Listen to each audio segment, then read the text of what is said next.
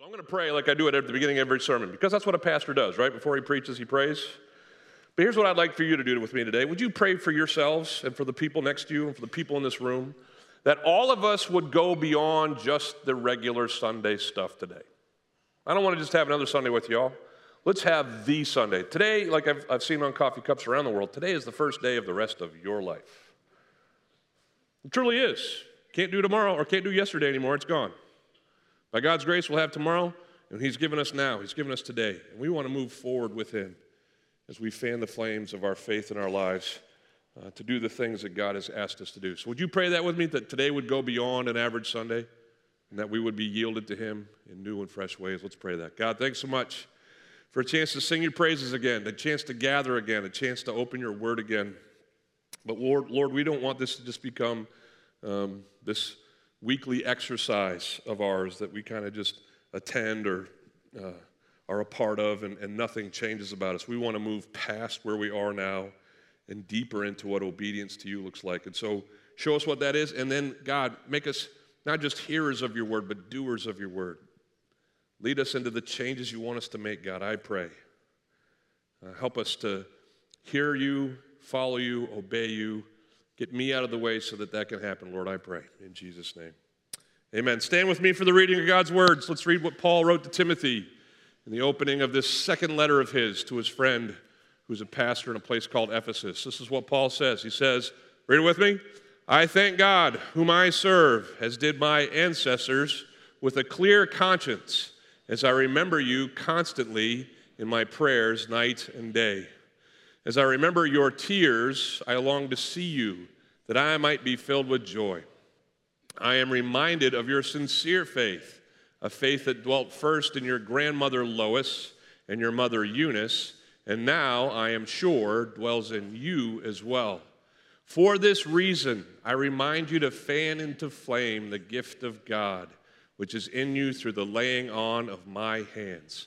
For God gave us a spirit not of fear but of power and of love and of self control. May God bless the reading of His words. Have a seat. We've been doing a, a series here since the beginning of, this, uh, uh, of the year, I guess, January, uh, on reminders, on things that we just need to remember. Most of the, the sermons I preach to you, if you've been in church for a long time, that's all they are reminders. I'm not mining new territory. Hopefully, there's new things that you haven't heard before, but most of what I'm saying to you are things that uh, uh, you've heard at some point in your Christian existence uh, and, and just need to be reminded of. We talked about making good choices. Everybody needs to remember to make good choices every day. That's still a reminder on my calendar. Uh, comes up on my phone at 7 o'clock every morning. And uh, by God's grace, it's helped me make, uh, help me make some good choices as a result. But making good choices, standing up to fear, we talked about that. Well, we talked about uh, going forward and uh, being willing to meet God in, in the things that He's doing with us as a church. We talked about being grateful and waking up every day to the things that God has done for us rather than focusing on the things that haven't happened yet. Last week we talked about uh, remembering to push send, that we're the sent ones. And just like we go to Village of Hope in Uganda and other places around the world, just like we go to the, the people in our community, in our schools, in our jobs, in our neighborhoods, uh, we are the sent ones. We have picked up the baton. It's the first thing that Jesus says to his disciples when he uh, resurrects and, and, meets them in that room uh, where they all see him for the first time. He says, Hey, as my Father has sent me, so send I you. Talk a lot in this church about being disciples, about making disciples. I want to kind of turn our focus to that as we get yet another reminder on, on how to live this life with Christ. It's pretty important that we understand what a disciple is. A lot of times when we talk about making disciples, people immediately kind of default to converts. And that's part of discipleship, certainly. We have to go and share the gospel with people who don't know Jesus so that they, like us, can meet Jesus, put their faith in Jesus, and begin their follow. But discipleship doesn't stop there. Discipleship is meant to go beyond the infant stages of faith, and it's meant to uh, pursue a person in their faith and, and, and walk beside them and alongside them as they grow in their faith. I, uh, I like to think of discipleship as this, this basically pouring in and pouring out of self. So, so you guys are, are with me in life. We're linking arms. We're following Jesus, and God is using many of you to pour into my life. And I trust and I pray that God is using me in my times of speaking you to pour into your life. It's like we just keep passing the water back and forth between our glasses. But it's not just us, and it's not like we're left empty once we pass on ourselves. It's like the Holy Spirit works through the whole church. Like, has anybody seen one of these champagne glass towers at like a uh, you know, a big celebration, a wedding or something like that. They basically stack up all these champagne glasses in a pyramid. Has anybody seen this? And then they just have a huge, I don't know, pipe of whatever uh, coming into the top uh, champagne glass, and it just trickles down to all the rest of them. It's very pretty. Has anybody seen this? Yeah, that's discipleship. The Holy Spirit pours into each one of us, and we pour out what He's poured into us and each other, and it just keeps trickling. We just keep giving as God allows. But some of us, we, we go all Jenga with that champagne tower, and we pull ourselves out of it. We say, you know, I'm not going to be used in discipling someone uh, in life. I'm, I'm, I'm going to just kind of have my faith. And, and even then, you know, I mean, let's be honest. Is discipleship ever uh, not happening in our lives? Here's, here's the truth you're always discipling someone because you look in the mirror. You're always, you know, uh, you're either moving the ball forward in your own personal relationship with Christ or you're not. And then let's also uh, be honest, you're always discipling someone, whether it's for the good or the bad, because even if you're not intentionally meeting with someone, you're rubbing off on other people just by the sheer fact that you're a Christian and they're a Christian, and they're watching you and learning about Christianity and about their faith from how you live yours. Isn't that crazy? You have to sign up for a class or be in an organized, uh, you know, intentional relationship to be a discipler. You just are.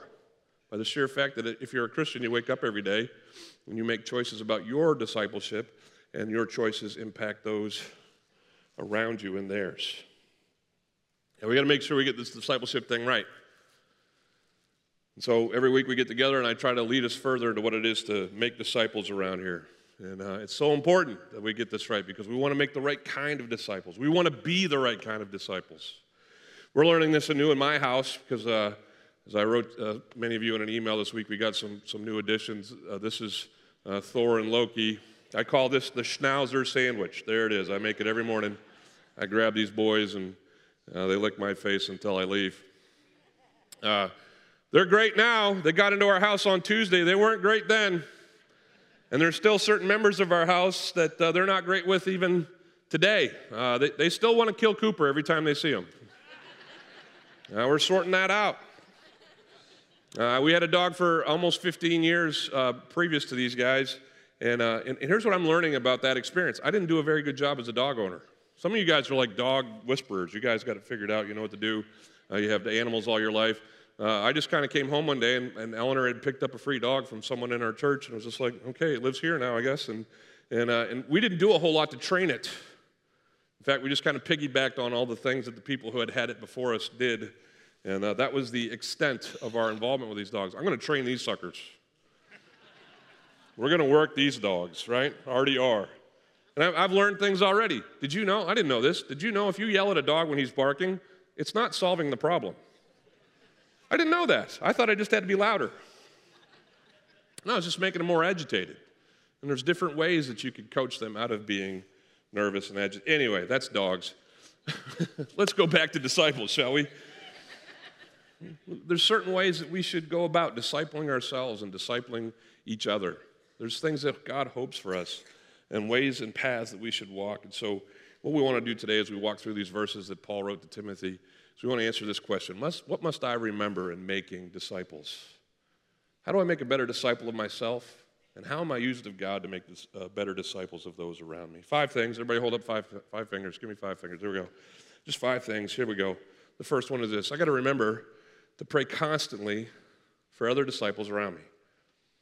Prayer, prayer pops in almost every one of Paul's letters, especially early on, is he's, he's kind of opening up and talking to whoever he's talking to, whether it's a church or a, a guy like Timothy here. He tells them, hey, man, I've been, I've been praying for you. Been praying for you. Been talking to God about you. He says as much here uh, in his letter to Timothy. He says, I thank God, uh, whom I serve, as I did, uh, as did my ancestors, with a clear conscience. All that's basically saying is, listen, even when I was Jewish and not Christian, uh, just like my ancestors, uh, who took God seriously. I have always served God seriously before my conversion and after my conversion. If you read the description of uh, Saul or Paul in, uh, in, in, the Philippians, it talks about I was a Jew of Jews. I was a Pharisee. I was serious about what I was doing. That's all he's talking about. He's like, I've always been 100% in in following God. But in between that statement, he says, I thank God, whom I serve, as I remember you constantly in my prayers, night and day. He did two things. He, he thanked God for Timothy. We're going to see in the next verse. He's very fond of this guy. Uh, he and this apprentice of his have gone way beyond just co ministers. They're, they're, friends, they're yoked in life, they're, they're united in their hearts for each other. So he thanks God for the presence of Timothy in his life.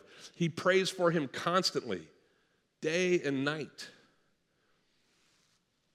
He does so because he wants to keep gratitude at the forefront of his mind. Does everybody know where Paul is when he's writing this? He's in prison. Uh, he's late in his prison process. He's a couple years, probably three or four years into being incarcerated. Uh, we know he's in a, in a very uncomfortable place because later in the book of Timothy, or the second letter to Timothy, uh, he actually tells Tim, Come on, man, you got to get here soon. I don't know how much longer I'm going to last.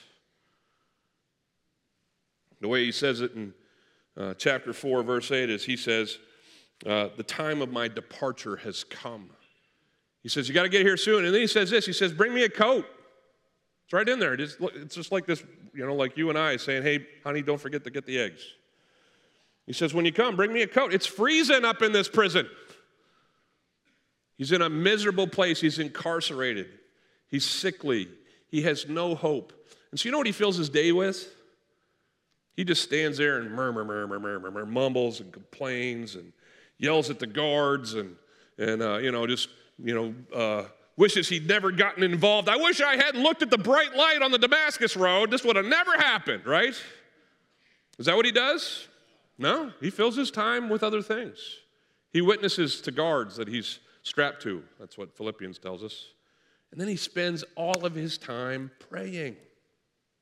Now, listen, in another sermon about prayer, I'll talk about the effects of prayer for those prayed for. Does everybody believe that there's power in prayer? And when we pray for other people, God hears those prayers and He acts on those prayers. Not always exactly like we like, but, but we know that there's something happening in our conversations with God that affect the outcomes of people's lives. But today I want to talk about the power of prayer in the prayer's life. Paul, sitting in prison, certainly had choices with what he could do with his day, but he chooses to day and night thank God for Timothy and to pray to God on Timothy's behalf. You know, prayer is this incredible thing in the life of someone who's becoming a disciple. Incredible thing because it, it helps us grow and go further in our dependence on God. Three things. First of all, prayer keeps us square with God. Um, it is almost impossible not to be focused on God when you're praying to God. Now, it's happened. Who's ever been in that prayer meeting where you're like praying and wonder what the score is? Anybody ever done that? All right? But if you start actually conversing with God, not just listen to someone else pray to God, but you start conversing with God, it's really hard to be, uh, you know, focused on something else. And it squares you up with Him. And listen, I, I, I, I, I dare you, challenge you to start praying more and see what it does for your faith, your belief, and your relationship with God. It's just like any other relationship. If anybody's married here, if anybody's you know got kids, or if anybody's got friends that they've kind of been separated from, it's just you know it's just relationship math. You spend more time with each other, positive time, but you spend more time with each other, you're going to grow in that relationship. If Eleanor and I are struggling in our marriage, it's probably because we're really busy right now. There's lots of things going on. There's people staying here, in the, you know, at our house, or there's new dogs. Yeah, uh, there's all kinds of things going on, and we just haven't had the normal rhythms of our relationship uh, to benefit from. But you let us go away like we just recently had a chance to for our anniversary for four or five days. I tell you what, we come back tanks full. We've been reminded of what we have in each other and God's grace to us through each other. And we've had time to talk. No screens, right? We're just kind of there. And all of a sudden, it's this incredible thing. Same thing happens in prayer. You spend time with God, you get square with Him, you get close to Him. You spend time with God in prayer, you're reminded that He's God and you're not. Has anybody ever read one of the lament psalms? David wrote these, they're called lament psalms, and they're in, in the book of Psalms, uh, Psalm 46, there's other ones. But they, but they start basically with David's complaints. It's like the complaint box just got spilled out, And, uh, and David's just kind of saying, God, I can't believe you're doing this. I'm supposed to be the anointed king of Israel. I'm running for my life. I'm sleeping in caves. There's no bathrooms. You know, it's just, he's, uh, he doesn't really say the bathroom part, but, uh, but he's just lamenting all over the place. It stinks, it stinks, it stinks. Five, six, ten verses of that. And then every lament psalm turns.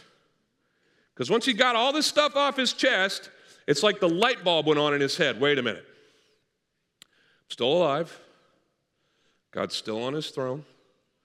Might not be working out like I thought it would, but apparently God knows better. And the tone of the psalm immediately changes, and he says stuff like this But you, you are my refuge. You are my strength. You're my tower that I can run to. I have nothing to fear because you are with me. Yeah, you, you pray long enough, and here's what's going to happen. You're going to remember He's God, I'm not. He's in control, I'm not. Prayer does that for us. The third thing that prayer does for us is that uh, it, it distracts us in a good way, not in a denial way, but it distracts us from the things that are going on. Sure, Paul could spend his days focusing on prison. Sure, Paul could spend his days on the injustices that were being wrought on him in life. But here's what he decided to do. You know what? That's wasted calories. That's wasted time. Can't change it. Let me leverage what God's given me and let me pray instead. Prayer's a distraction, a blessed distraction. Your uh, loved one goes in the hospital, what do you do? You pray. You pray so that they'll be better. You pray that they'll be, they'll be well. But you know what your prayers are doing as well? They're hopefully moving you away from the fear and the angst of that situation and into the peace and the hope that comes from a God who hears you. Are you with me? That's what prayer does. I'm learning about these dogs. The best way to get a dog used to someone who's in a room that they don't want there is just distract them from the person altogether. Don't yell at them, you're just adding to the fire. But just grab them. Here's what I do. Uh, one of our dogs, they're throwing Loki, and Loki's the really nervous one. So Loki's the one that just needs some extra time. So I grab Loki, and we go half schnauzer sandwich on him, right? And I got him up here, and I'm like, hey, buddy, it's okay. And he's growling in my ear, he's trying to crane around to see who's up, you know. And I'm like, bro, right here, you and me. You and me, buddy. It's all fine. He's not going to do anything. He lives here. He was here a long time before you were. It's all good. And eventually, here's what happens that dog calms down. Now, I'm not, I don't want to go too far with the dog comparisons. We're not dogs. But this one works because prayer has that effect on us. It draws us into our confidence in a God who is able, and it distracts us from the things that would lead us in fear. You want to make better disciples of yourself and those around? Remember to pray. Pray for them, but remember that prayer changes you. Secondly, remember to connect deeply with other disciples. Look what Paul says in, in verse 4 of 2 Timothy chapter 1. He says, I remember, I remember your tears, and I long to see you, that I may be filled with joy. I don't know what Tim was crying about. We know from both letters that Tim was probably pretty sickly. In the first letter, Paul tells him to take a little wine because your stomach's got a, you know, got a tummy ache. Um, we know that he was fearful, right? Paul says, hey, don't let them look down on you because you're young, but, you know, set examples for them. Uh, uh, in chapter one of Paul's first letter to him, he says, Hey, you need to stay there. Stick around, Tim. Don't be tapping out on this deal. Tim's got all kinds of emotional issues, and apparently, uh, here's what I'm thinking. I think the last time Paul left, Timothy just, you just couldn't handle it. Don't go, please stay. Don't leave me with these people. Right? Whatever it is, Paul's remembering his tears. He's, He's emotionally connecting with his brother and the pains that are in his life. He says, You know what, man? I'm sitting here in prison. You know what? I would just make my day. I long to see you. I would love to see you. I hope you come and see me. That's going to come later in the letter. Because if I can just see you, my heart will be filled with joy. And I pray everybody in here has some people in their life that that, that describes your, your vision of them. You're, you're seeing them. When they, when they enter in the room, your heart fills with joy. Ever seen those pictures of you know, little girls whose dads have been deployed, you know, and they're throwing out the first pitch at the Rays game. Their dad's in the catcher gear, and he pops his head off, and, and the girl just starts crying and runs to her daddy and throws her arms around his neck because she's missed him and she loves him, and just the, just the very sight of that one that she loves brings her joy. That's how Paul feels about Tim. Paul was Timothy's boss. He didn't have to have these friendship, relationship type things. He just you know, could have pulled the uh, boss card and been like, hey, I'm the apostle, stay in there. But he doesn't do that because he understands this. Everybody listen to me. He understands that discipleship is t- two parts. It's the intentionality of you teaching another person about following Jesus. It's the intentionality of you as a parent raising up your child in the way that they should go. It's the intentionality of us divulging and, and dispensing, uh, you know, the truth that, that, that we need to live by. That's certainly part of the discipleship process. But it's best served on a plate of intimacy, of friendship, of relationship. I mean, I could stand up here and tell you guys and yell at you guys. In fact, some of us grew up in those churches, right? Where the guy was on the stage and he was just screaming at us to, you know, knock it off and stop sinning. And if you don't, you're going to go to hell in a handbasket twice. I don't know, whatever. But I would much rather tell you, hey, church, look at me. I love you guys. I really do. I love every one of you. Some of you, I don't even know you. But I can tell you with all my heart, I love you. And I want what's best for you. And I don't mean that just because it's the superlatives I'm supposed to throw at your pastor. I want everybody in here to have the very best life that God could give them. And so I teach you, not out of anger or angst or authority. I teach you, I pray every time I get up here, out of love. I want what's best for you. I want you to have the hope that is in Christ in your life. And it's in that kind of context that true discipleship flourishes. People don't care how much you know until they know how much you care. Paul wrote to the Thessalonians, the Thessalonians, the Thessalonians, and he said this in his letter to them. He says, he says, For we never came to you with words of flattery, as you know, nor with pretext for greed, because God is our witness. We didn't come so that we could rip you off. He also says this He says, we did not seek glory from you, from your people, because whether you are from others, uh, we, we could have made demands as apostles of Christ, I guess, but we, we never, we, listen, we never came for what we could get from you, whether it was money or fame or prestige. It wasn't about that. He says, but instead, we were gentle among you, like a nursing mother taking care of her own children. What a metaphor. Did everybody pick up what just Paul, Paul just threw down there? He's like, I cared for you Thessalonians like a mom cares for a baby.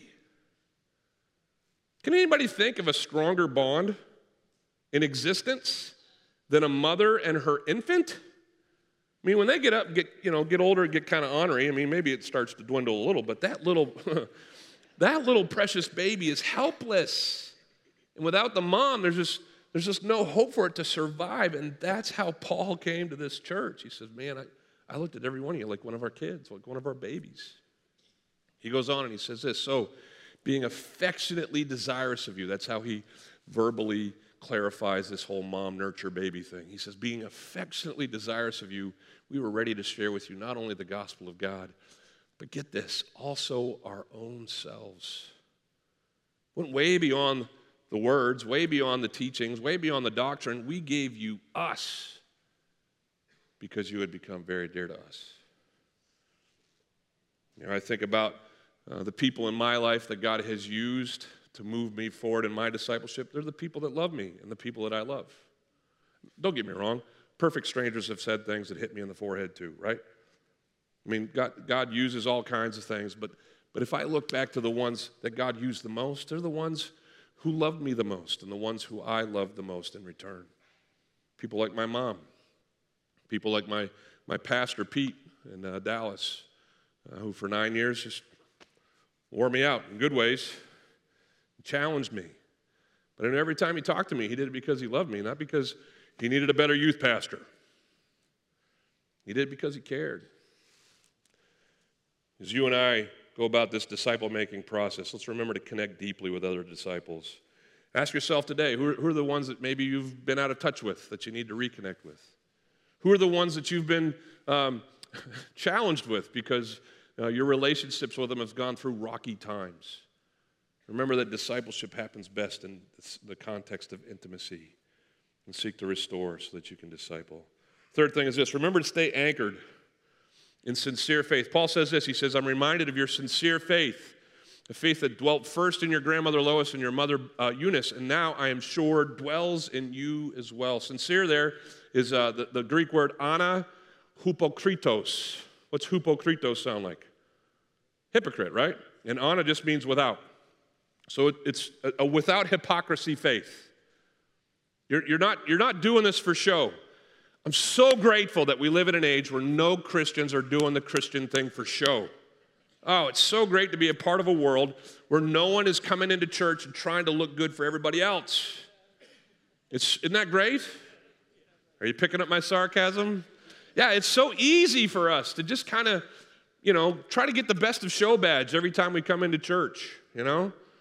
Uh, dog shows, like, dogs are on my mind. Anyway, uh, but it's so easy for us to put on a mask and put on airs. But here's what Paul commends uh, Timothy with. He says, Hey, man, listen, I'm going to challenge you with some stuff, but I want to go back to bedrock, foundation faith in you. And I, I want to I wanna draw out the fact that I know that your faith is not a poser faith.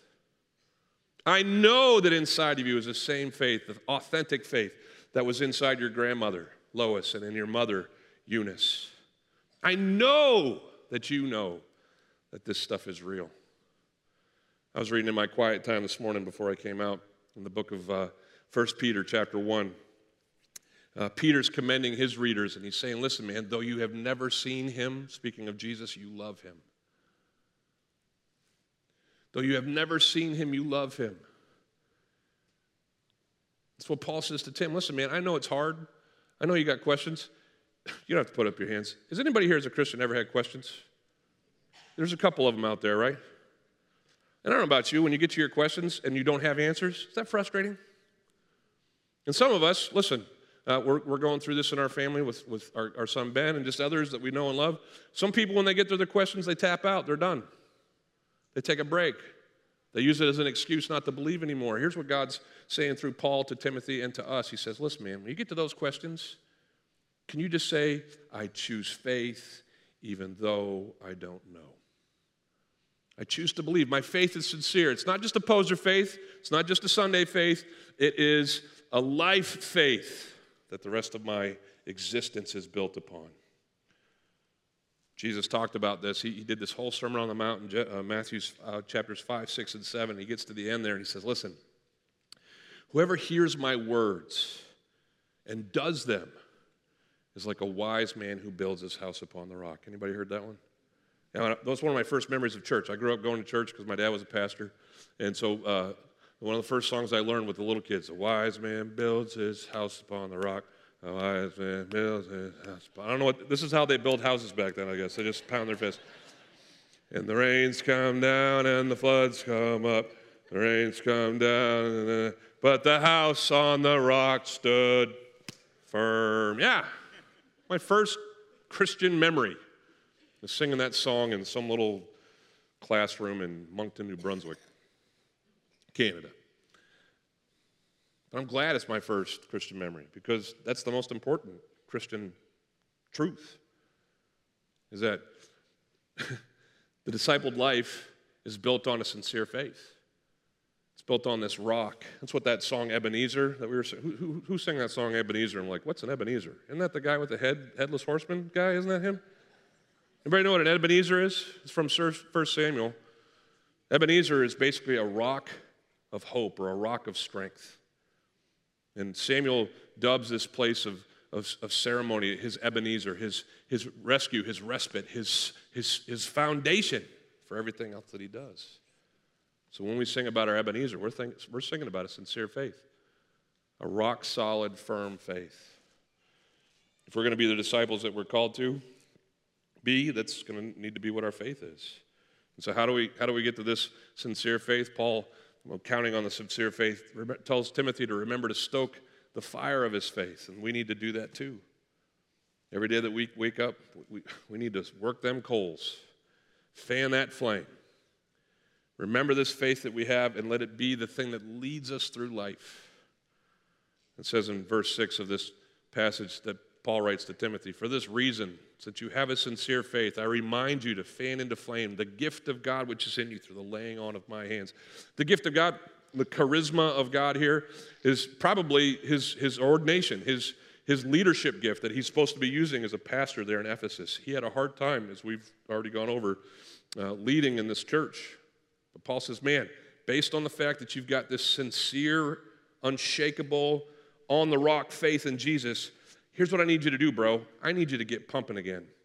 I need this fire to, to, to just grow and, and, to emanate from you. I need you to uh, be uh, full on in the expressions of what God has made you to be. We could apply that to our faith. Here's what I know about fire fires dwindle. Anybody notice that? They, they kind of, you know, they, they start uh, bright. Like, uh, here we go. you get the gas going in this thing. Oh, ho, ho. I could do some plumbing, I think. Is that what this is? Yeah, it's a plumber's torch. I could do some plumbing now, apparently. But then, as this tank starts to run out, this flame will start dimming as well. And this is kind of our spiritual life. We come to Christ, woo! But then we kind of get used to being Christian. It just becomes a part of who we are. Then we go to men's retreat. Woo! And then we come back and we still fight with our wives. Our kids are still our kids.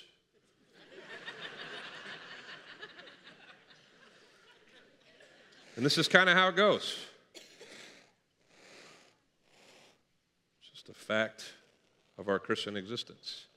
But here's what we get the chance to, uh, our opportunity to do every morning that we wake up. Oh. Wrong way. We get to burn bright. It's our choice. Just like Paul says to Timothy, hey, hey Tim, it's your choice. Fan into flame your faith, this gift that you've been given. Now, when I'm messing with fires that can go out, I got two weapons against that happening. Uh, one is the stick that I told my kids not to burn. Somebody got those kids who just want to burn everything. I'm like, no, keep that out. That's, that's important. Because when this sucker gets low, here's what I'm going to do with everything that's already burned. I'm going to take this stick in there and I'm going to move those coals around as we throw more logs on there. We're not going to have to start another fire. We just got to we just got to move some things around. If you're kind of stale in your faith right now, if things are kind of slow, you might need to change some stuff up in your life. You might need to get involved in, in things that would spark and, and, and uh, uh, you know, pour some gas on your spiritual fire. Getting those life groups, getting those discipleship relationships. Start listening. Uh, this is what I do. I start listening to Christian music more. Sports are fine, they're not evil. I like hearing sports stuff. But if I'm feeling my faith going down, I'll turn it over to one of the Christian uh, music stations and worship. Because that's how you stoke the, flames, you get the, the coals going. The other thing that uh, we do, we use cardboard to start our fires in our fire pit. Does anybody else do that? And so they want, you know, my kids will be like, burn, burn, burn, fire. but I'll, I'll be like, hey, just leave me a flap. Just leave me one thing. Because what's, what's this going to be? As you're getting this thing going, the thing it needs most is air. Because that's what makes it burn, right? Who's the air in your spiritual life? What's the, the, the, the air giving things that, that move you forward in your faith, that remind you of the joy of your salvation? Certainly, there's environments where it's harder to get a fire lit and stay lit. There's going to be times in your life where things are hard. Um, but listen, if a fire's going to keep going, we've got to pay attention to it. We've got to make choices, and that's where we come to this last thing as we close. We've got to make choices. One of the first choices and most important choices we have to make is to remember what we're made of. Here's what Paul says to Timothy as he closes his opening here in this letter. He says, For God gave us a spirit, not of fear, but of power and of love and of self control. Who's heard this verse before? It's probably the most famous verse here in this second letter to uh, Timothy from Paul. Uh, it describes us, it describes what we're made of. That word spirit there is not capitalized in the English Standard Version. In the other versions, though, it's capitalized. And when you capitalize the word spirit, who are we talking about? The Holy Spirit, right? And, and, and you could translate it this way, but regardless, if it's, if it's just our, our spiritual nature because of Christ's presence in us, or if it's the Holy Spirit Himself, here's what we have in the Spirit we don't have fear. We have not been conditioned spiritually to have fear. If you're fearful, it's not because your spiritual side of you, the Holy Spirit or the Christ side of you, is fearful. It's because your flesh is fearful. It's because you've kind of leaned back into your old man and been like, oh, scary. Because in us is a spirit that is not marked by fear. Instead, it is marked by what are the things? Power, dunamis, from whence we get dynamite. It's marked by love, agape. God's kind of love, unconditional love, love that overcomes any obstacle and continues to love. In this last word, self control, it's actually a compound Greek word that means wise head. what a great word for self control. You got a wise head. You have the ability to discern and distinguish the things that you need to do. Now, can we talk about this verse just briefly before we close? We're going to. Power is the Holy Spirit's thing, right? You and I got power. Maybe a little bit. You might think you have more power than you do, but ultimately, are we powerful in and of ourselves? No. The power resides with the Holy Spirit. So, the power part, that's the Spirit's to give us. The choice part in those three things that mark us as followers and disciples of Jesus is the love part and the self control. Those are choices that you and I can make. You listen, you want to invoke the power of the Holy Spirit in your life? Choose love. You want to and, and, and, and see the, the power of the Holy Spirit change your life, choose self control. Those are the things that we could do to bring about the power that is in us because of the Spirit's presence in who we are.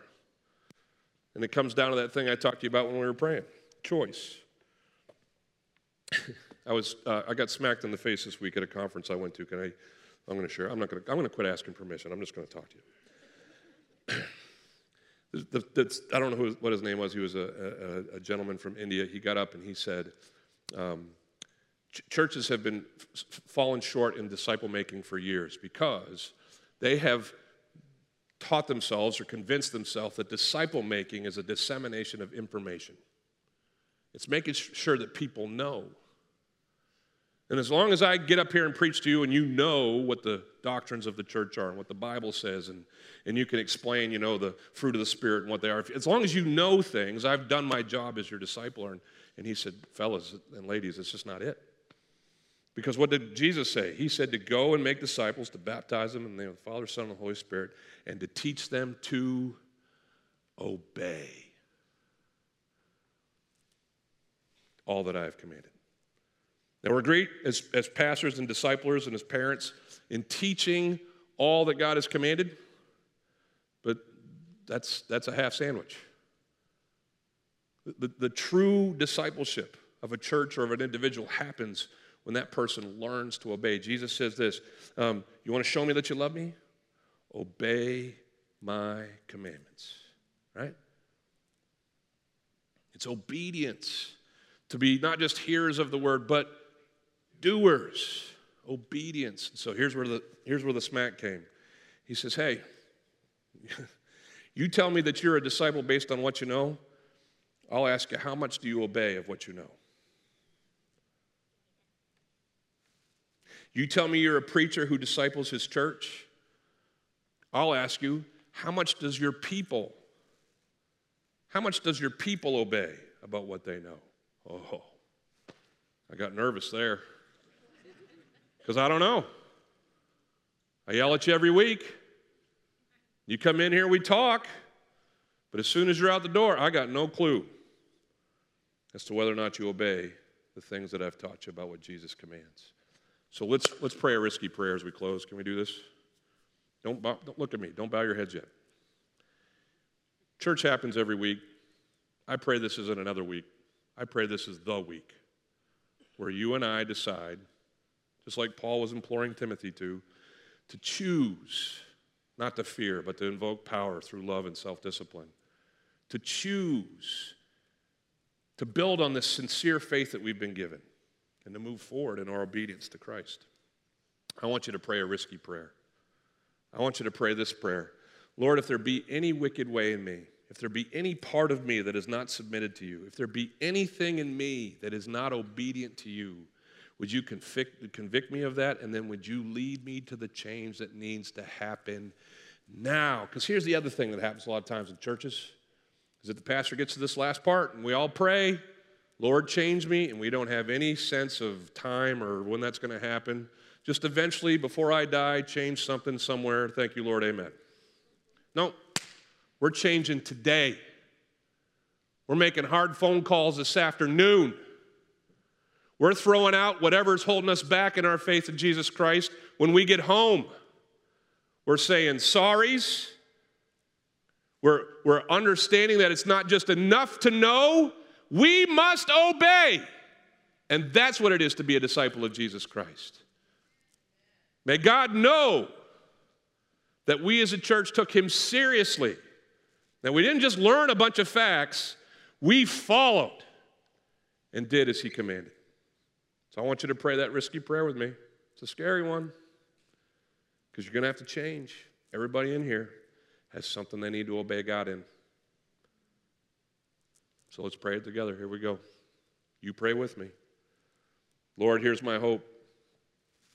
I didn't want this just to be another download, another information dump. I wanted this to be a time where um, you, uh, God, convict us of our need to obey, not just to know, but to obey. And so lead us, Lord, into more meaningful lives of prayer, like we talked about. Lead us, God, to um, be desirous of, of, intimacy in our relationships with each other. Lead us, Lord, uh, to build our lives on a sincere faith, to fan into flame the things that you've given us. God, give us your grace and your strength to choose love and self discipline so that your power is manifest in us. But God, here's my final prayer. My prayer is that there be, if there be any wicked way in me, that you would identify it for me and that I would not just say, yep, no, that's true, I need to change that. I pray that you'd give me the courage to change that today. I pray that you'd lead all of us to whatever those things are so that we can be truly surrendered, fully surrendered to you. So that we can be the disciples you want us to be. I pray it in Jesus' name. Amen. Now go and obey. God bless you as you do. Love you. Have a good week.